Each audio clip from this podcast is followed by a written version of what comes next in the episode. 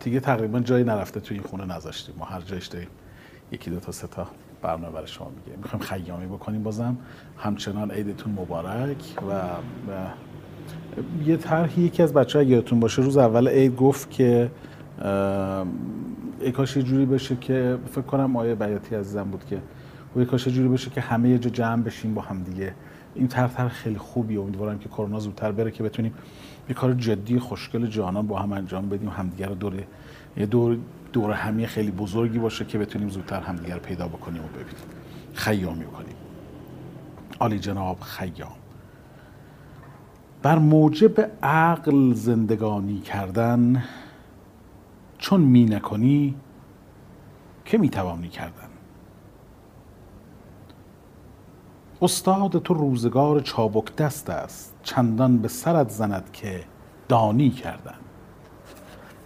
یک کلمه بسیار مهمی توی این شعر هست که اون کلمه خیلی حواس من رو جمع می‌کنه و دقیقا اینجاست که منو با حضرت خیام خیلی قریب می‌کنه نزدیک می‌کنه منظورمه.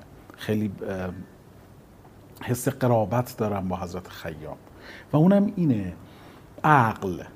ما در مورد مغز یا منطق صحبت نمی کنیم ما در مورد عقل صحبت می کنیم عقل چندین مدل عقل داریم. در در واقع مکاتب متفاوت عقل های متفاوتی رو می‌تونیم در نظر بگیریم. اما اون که من به عنوان روانشناس باید برای شما بگم اینه که اگر عاقلانه زندگی نکنی و اگر بخوایم منطقی زندگی بکنیم خرابش می‌کنه. عقل چندین ویژگی داره. عاقلانه بودن عاقلانگی باور عاقلانه چندین ویژگی داره. یکی از اون ویژگی ها منطقی بودنه. عقل حتما منطق است به علاوه هیجان و بخش بیشترش هیجان است. خیام حرف بسیار مهمی می‌زنه.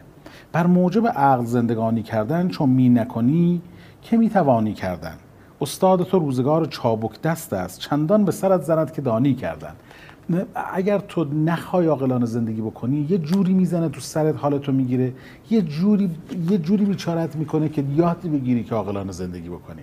همه ماها به آدم هایی که سن بالایی دارن میگیم پیر دیرن. اینا دنیا دیدن این آدما بزرگن دنیا دیدن. این دنیا دیدگی سردی و گرمی چشیدن از دنیا به چه معنیه؟ این سردی و گرمی چشیدن از دنیا به معنی احساس دست از بلند پروازی های بیخودی جاه طلبی های اشتباهی رفتارهایی که من یه کاری می‌کنم من درستش می‌کنم من نه.